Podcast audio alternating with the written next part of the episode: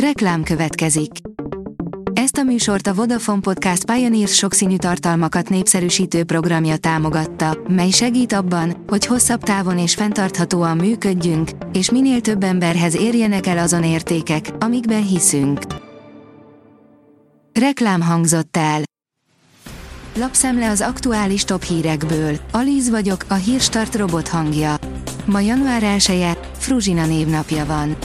A 24.hu írja, Orbán elárulta, mit csinál szilveszterkor és új évkor.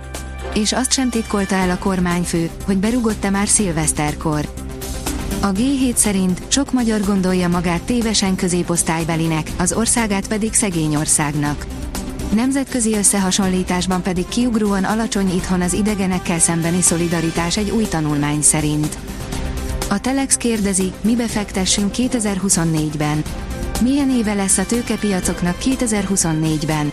Mibe érdemes tenni a pénzünket?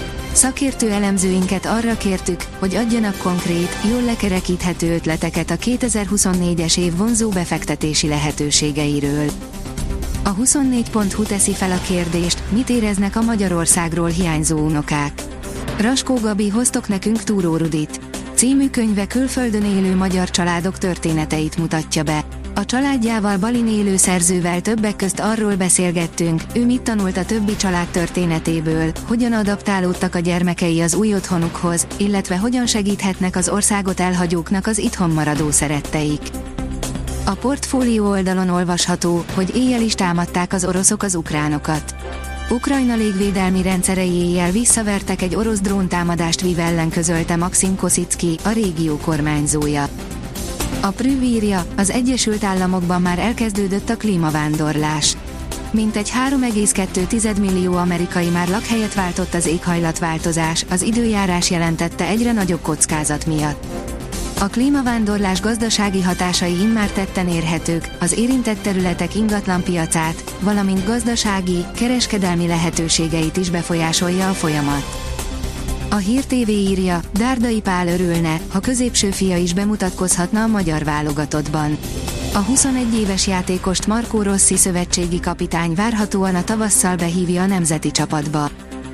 A 444.hu oldalon olvasható, hogy szinte több európai országban lesz választás 2024-ben, mint ahányban nem. Az EP és a magyar önkormányzati választásokon túl a brit, az osztrák, a portugál és a román választás is fontos fordulatokat hozhat Európában. A kilátások nem túl derűsek, politikai széttagoltság csökkenése szinte esélytelen. Generációk nőttek fel úgy, hogy mindig megmondták nekik a tutit, és emiatt azt hiszik, egyféle tuti van, Kepes András interjú.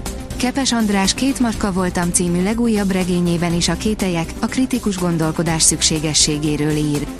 Mert szerinte kerülni kell, akiben csak egy macska van, írja a Forbes. A magyar mezőgazdaság szerint Görbeházán egyszerre épül minden. Szinte naponta változik az építkezés képe Görbeháza határában.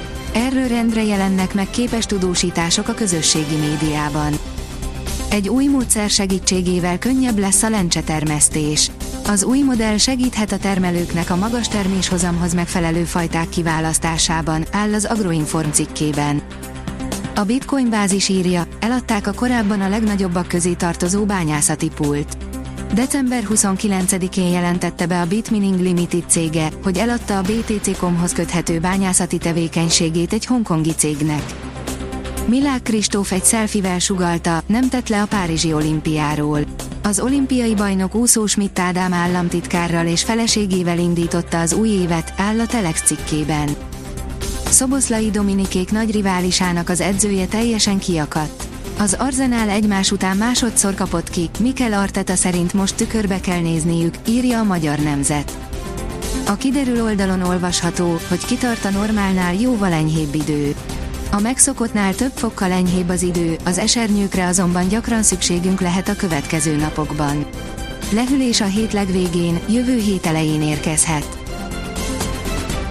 A Hírstart friss lapszemléjét hallotta. Ha még több hírt szeretne hallani, kérjük, látogassa meg a podcast.hírstart.hu oldalunkat, vagy keressen minket a Spotify vagy YouTube csatornánkon, ahol kérjük, kövessen és értékeljen minket. Az elhangzott hírek teljes terjedelemben elérhetőek weboldalunkon is. Köszönjük, hogy minket hallgatott!